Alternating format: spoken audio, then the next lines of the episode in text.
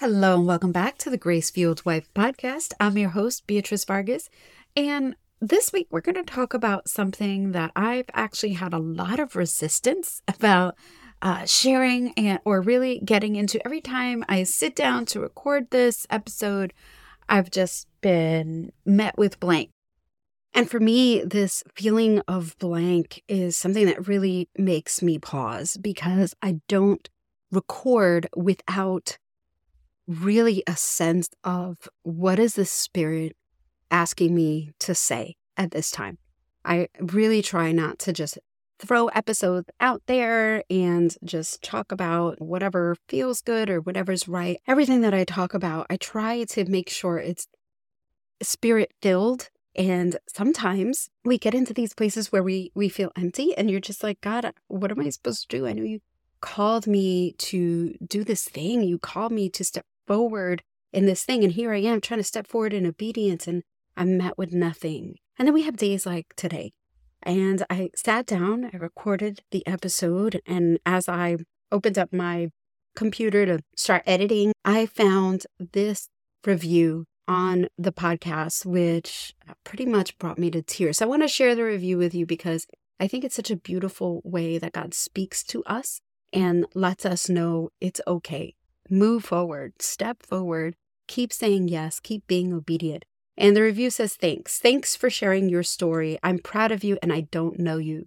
Proud of you for just doing it and following God. Whether you reach 1,000 people or 1 million, you may significantly change a life or save a marriage. I just started listening last night and immediately found peace. I already changed my attitude. I decided to give grace when I really didn't think he was right.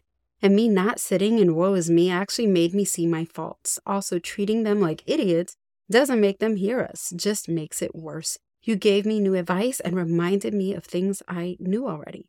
Thanks for letting Jesus feed you and blessing us with what you've learned. Thank you, thank you, thank you to whoever sent this review because you guys may not understand, but I read all of these reviews and sometimes it is just a little push to keep going forward because this work that I do here behind the podcast mic is a difficult work, not just emotionally. It doesn't just cost my time and my energy and my money that it costs to actually host a podcast because it is not free to host a podcast. It costs me money to do that. But it is just the the emotional toll that it takes. And finally, I feel like I have enough that uh, God has given me to talk about on this subject, and I'm finally ready to share it. So let's talk about what does it actually cost to save your marriage? Let's jump right in.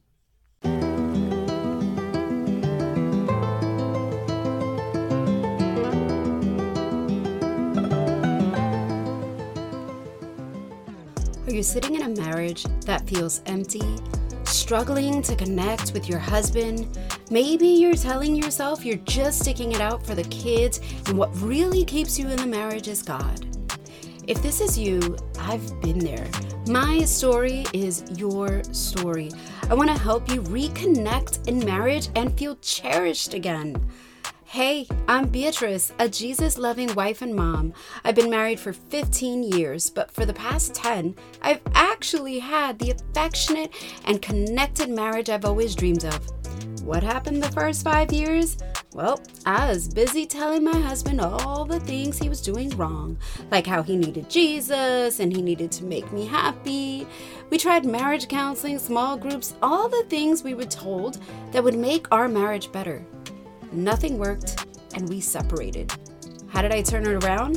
Well, that's what you'll learn in this podcast proven skills to communicate better, create more intimacy, and be a grace fueled wife. So, if you're ready to finally communicate effectively with your husband so you can stop fighting and be on the same team again, this podcast is for you. Now, grab that journal and let's jump right in.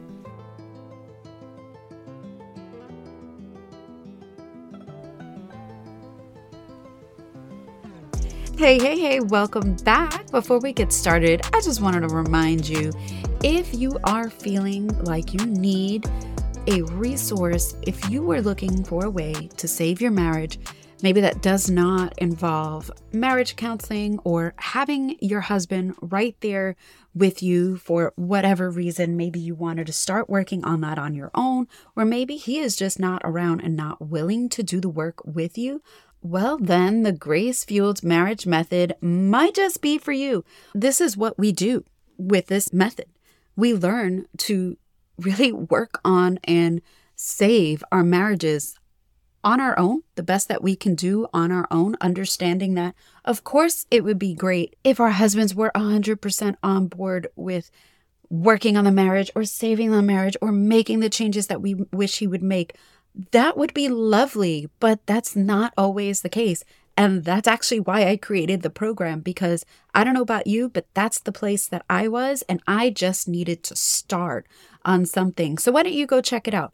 GraceFueledMarriageMethod.com. That's gracefueledmarriagemethod.com. Okay, so if we are going to talk about what does it cost to save your marriage, the first thing that comes up for me is that when uh, there is a cost to something, that means that there is some sort of sacrifice. Back in the Old Testament, God required some sort of sacrifice, right, to be made right with Him, for sins to be forgiven even to be part of the covenant, the, the men, the Jewish born men, they had to be circumcised. So they had to give up or sacrifice something to be part of this covenant with God. Now, in the New Testament, we no longer have to do that. In the New Testament, we no longer have to sacrifice, right? What we're sacrificing is essentially we're giving up our lives to Jesus. We're giving up our sins to him and we're giving all of that to him and then he takes the burden and we are forgiven and saved through that. So I just wanted to paint that picture and give you that lens so that you understand that when we are in covenant, a covenant requires a sacrifice. And that is going to be you know, a daily, weekly, monthly sacrifice. Whether it was in the Old Testament, sacrifices were continually required.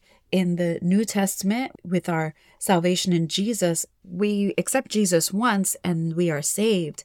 But there is this constant um, sacrifice of dying to the flesh, right? It's a constant process, really, of sanctification. So, not that we're saved by our works, but what we're doing is we're continually throwing off the flesh, right? Our our old selves and putting on our new clothes. God has given us new clothes. And what we're trying to do really is to walk in that. So that's the lens and the picture that I wanted to paint for you in this that once we are in a covenant of marriage, there is sacrifice involved. And there's going to be sacrifice involved all through the marriage, how you speak to each other, things that you have to give up. You can't do all the things that you were able to do when you were single, right?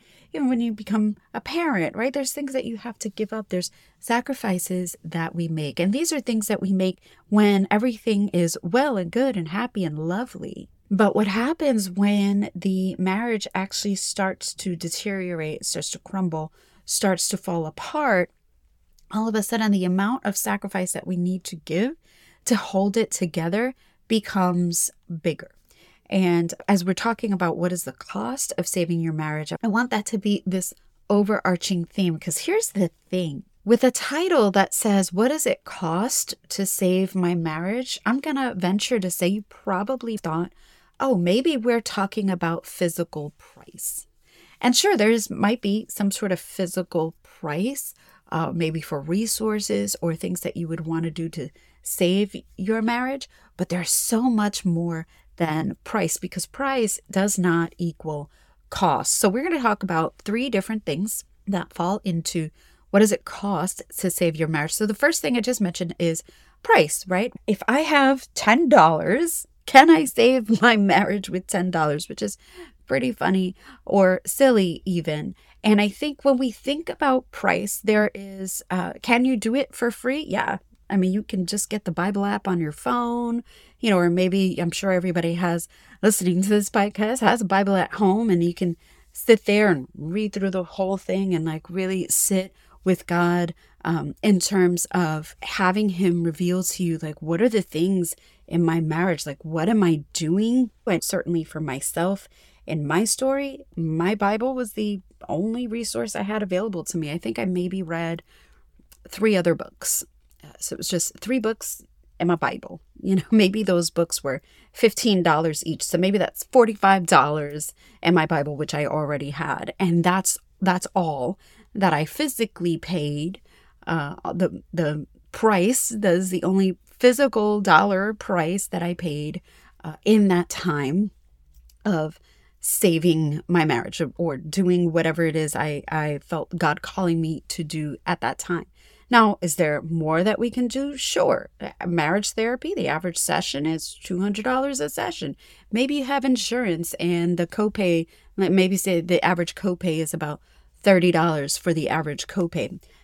The price of a marriage coach is going to be about the same as marriage therapy, and the price of another resource, let's say like the Grace Fueled Marriage Method, is going to be less expensive than uh, what the marriage therapy sessions are. So, those are what, you know, on average, a physical price that you can expect. Now, here's the thing that I do like to bring up if we don't do that, if we have the resources available to us and don't see the value in investing in those other things that we might be able to do, like marriage therapy or counseling or whatever, for instance.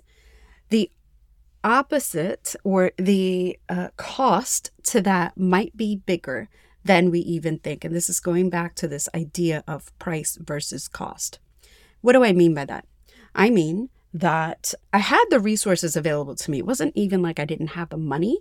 So I would have spent the money if I had them um, and just didn't, you know, understand at the time that maybe going to counseling on my own could have helped me better in my marriage. I just didn't understand what is it that I was missing and that I needed to do. Uh, and what I might be able to invest my own money in at the time. And so instead, I did nothing. And what was the alternative for that? The alternative for that, for me, at least in our story, was that my husband moved out. And I live in New York City, so I don't know about you guys.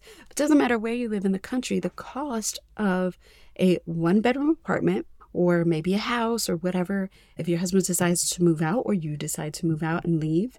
I did the research, and the average is anywhere from $800 a month to $2,500 a month across the US. So if we take, let's say, on average, $1,500 a month times 12 months, that is $18,000 a year would be the very minimal cost of separation. Not to mention now you have separate electricity bills and and gas, and maybe there's taxes, and now you have separate groceries, and um, you're paying for separate cars or whatever. So there's all these additional costs that happen, or the price of you actually being separated is so much greater than if we were to actually invest in the things in the beginning to be more proactive. Kind of the same idea as if you go to the doctor, you don't want to go to the doctor, invest in your health, invest in healthy food, maybe, you know, going to the gym or, or doing the things that would keep your body healthy.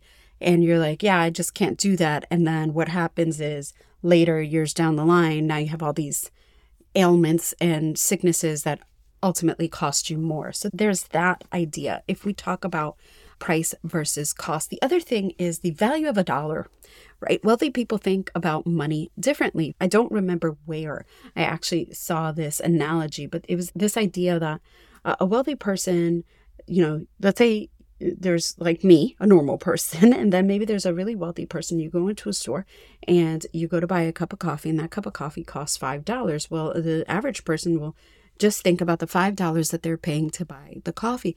Whereas the wealthy person thinks about it a little differently. They don't just think about the $5 for the coffee, they think about what this $5 could mean for me in the future. If it was saved, it was this, it was that. And that's how they make their decision as to whether or not they're going to just spend the $5 or use that money for something else. It's this idea of opportunity cost is that my money today is not just worth the money that it is today, it's worth the, the money that it could be if I invested it somewhere else. So that going back to that idea of the price that we pay, the actual physical dollars that we pay to save our marriage today, there's this idea that that price might be different if we think about what the alternatives could be. So that's the first thing of what it costs to save your marriage, right? There's the physical price. And the second thing, and I think this is where I had the most uh, resistance in recording this episode, where every time I went to sit down and record, I was just like, I was met up against a wall. The second thing that it really does cost to save your marriage is your vulnerability. And the reason why that is so difficult is because you are probably in a space where you no longer feel safe in your marriage. Not to say that you're in an abusive marriage and maybe he's going to do something that would physically hurt you, but if you are in a place where your heart is broken, then it becomes very difficult to be vulnerable. And here's why it's because when our heart is broken, we don't feel safe. That pain of heartbreak, that is a violation to our safety. And in order to be able to feel vulnerable, we have to be able to feel safe. And so there's this like pushing and pulling, and we're stuck in the middle of, well, we know we should do this thing, which is be vulnerable to increase our intimacy and get closer with our husband. But at the same time, our heart is broken. And the brokenness, the broken heart, doesn't need to even be a result of something big. It doesn't need to be a result of some big betrayal or infidelity or anything like that. Now, I know for a lot of you that's the place that you're in, but it it could be something so simple as you are just you're feeling hurt because you're feeling unseen, unheard. Maybe things that he is saying or doing is inadvertently triggering some old trauma for you. And this is actually what has helped me kind of break the wall and really understand what it was that I was feeling that I was trying to articulate for you guys is that currently, right? I'm not in a place where I'm having this brokenheartedness in my own marriage. We have a great marriage. But even now, even still, sometimes there's things that come up that trigger these old trauma responses in me and vice versa. And sometimes it takes me a while to be able to sit back and say, wait, whoa, wait a minute. Why did that trigger me? What what did that bring up for me? And how can I be different? How can I now go humble myself and apologize to my husband for the way I just responded, reacted, rather not responded, but the way I reacted, uh, because now I understand where that came from. But that really, that ability to do that comes from a place of vulnerability, not just with your spouse, but also with yourself. Being able to sit back and say, okay, what did this bring up for me? Why is this so upsetting for me? Uh, what did he say or do? What does this remind me of? Why was this my initial reaction? Those sorts of things. When we can understand that, well, we can start to understand for ourselves oh, wait a minute. I, these things come up for me that really bother me when in reality, that's not what's going on. And vice versa, when we start to not only see them for ourselves, we can also even start to see them for our husbands and start to bring that up for them as well and let them know and be able to give them language for it and help them to articulate that. And then it really helps us to have empathy on their end because we're now doing that work for ourselves and we can have empathy for them. And so that's what this idea of finding the ability to be vulnerable, that's where that comes from. That comes at a great cost. Because what happens? What happens if we are vulnerable and that is not met with care? Well, then we're hurt again. And like, our brain doesn't want to do that. Our brain is like, its sole function is to protect us. So it doesn't want us to be vulnerable. But God's word says that we should be. So uh, this actually came up in my Facebook group today and actually came up in my verse of the day and it's just like i felt so you know when God gives you like a God wink and you're just like, "Oh, thank you God. That that's actually what I needed today." And the verse is in Romans 12, 2, and the NLT version says, "Don't copy the behavior and customs of this world, but let God transform you into a new person by changing the way you think. Then you will learn to know God's will for you, which is good and pleasing and perfect." And the NIV says, "Don't conform to the pattern of this world, but be transformed by the renewing of your mind." So I love that because it's this idea of what does the pattern of this world tell us? The pattern of this world tells us that we need to protect ourselves. The pattern of this world tells us that, well, he's done it before, it's going to happen again, or uh, I'm guilty even of saying this uh, because it's true on, on many levels. It's true that uh, when a person, uh, this is a quote by T- Toni Morrison, which I, I'm pretty sure it was Toni Morrison, which I love. And the quote is When a person shows you their true colors, believe them. And it's so true right? It's so often when we've been hurt by people, we have to that's part of the boundaries and having healthy boundaries is when a person hurts us we need to understand that that is uh, they've already shown us our true colors but being vulnerable with our husband is understanding that we make mistakes and you know if uh, let's say he made a mistake or you made a mistake and we come back to each other in repentance that's again part of that sacrifice coming back to each other in repentance well then that requires a certain level of vulnerability. And that is really what it takes to start getting down to the place of having a really healthy and intimate marriage. The last piece that I think it takes from us uh, or cost uh, from us in order to save our marriage is probably the most difficult. And this one is surrender. So let's say we pay whatever physical price it is to save our marriage, whatever your budget or your resources allow for, and that's what you try to do. And then once you've done that, then you go and you do the work to get vulnerable, whether that be with your husband, with yourself, and maybe in your journaling and sitting before God and really opening up yourself and being vulnerable with Him. Maybe that is with um, a, a third party a, a counselor or a coach or somebody else, and you're working through that.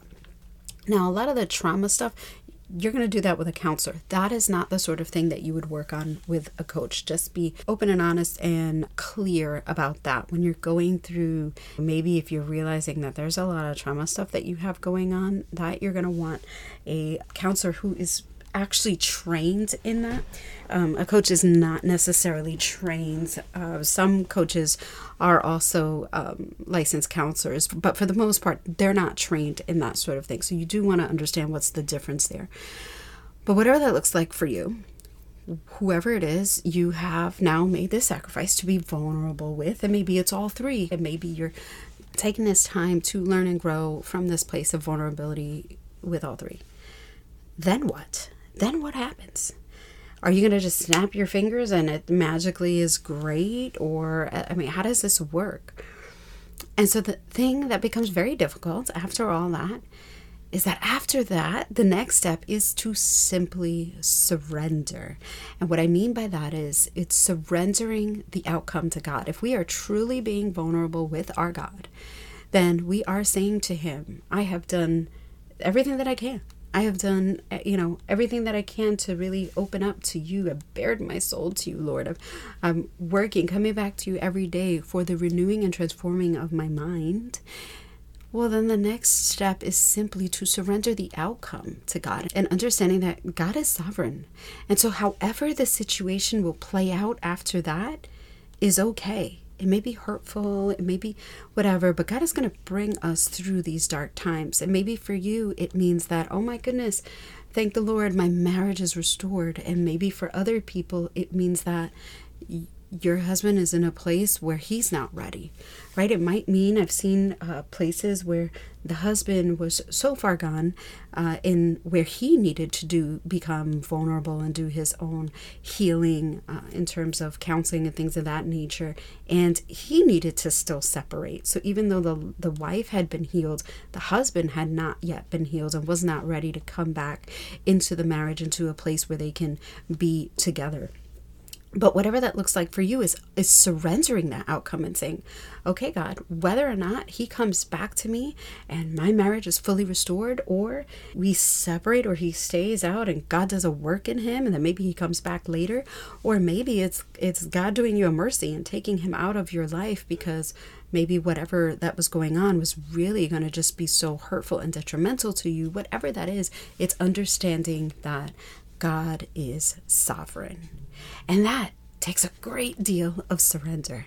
That takes a great deal of trust to sit there and say, I am going to stop controlling the outcome or stop trying to control the outcome. Because in the end, we can't. We can't control the outcome. We can't control our husbands. We can't control anybody else. And so the, the hardest cost, I think, um, as you can see, they get they get more and more difficult, right? The price is like, oh, it's okay. It's a couple of dollars. It's a couple hundred dollars. It's a couple, you know, depending on how long you're in therapy, could be couples of thousands of dollars. But the idea is that the easiest thing to part with is our money. And then it becomes a little bit harder when we have to think about, oh, maybe now I got to part with my my vulnerability and my safety. That's really that that is like, you know, if money is like level one or two, like your vulnerability, you're talking about a level seven or eight, right? But then that surrender, that surrender, you are talking about level 10 cost because that is completely saying, okay, God, you take it all. But that isn't that what he's looking for from us? Isn't that what he calls us to do so so often is really just to trust in him and so, in all my resistance for coming up with this episode for you this week, I'm glad that it has rounded out and come full circle into this one beautiful, complete message. And that's that in the end, it all starts and ends with God. And I really, truly hope that this episode was an encouragement to you guys. As always, you know where to find me. And if this meant anything to you, please share it with a friend or just reach out to me, get into our group, something like that, so we can talk about it further. I love you guys, and until next week.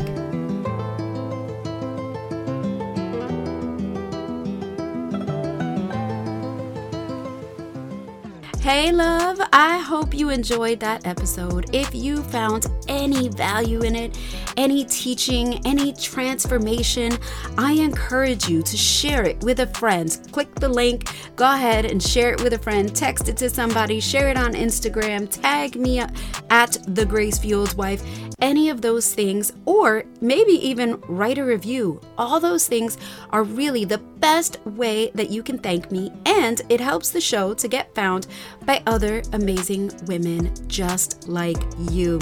I love you, and I'll see you on Tuesday for another episode of The Grace Fueled Wife.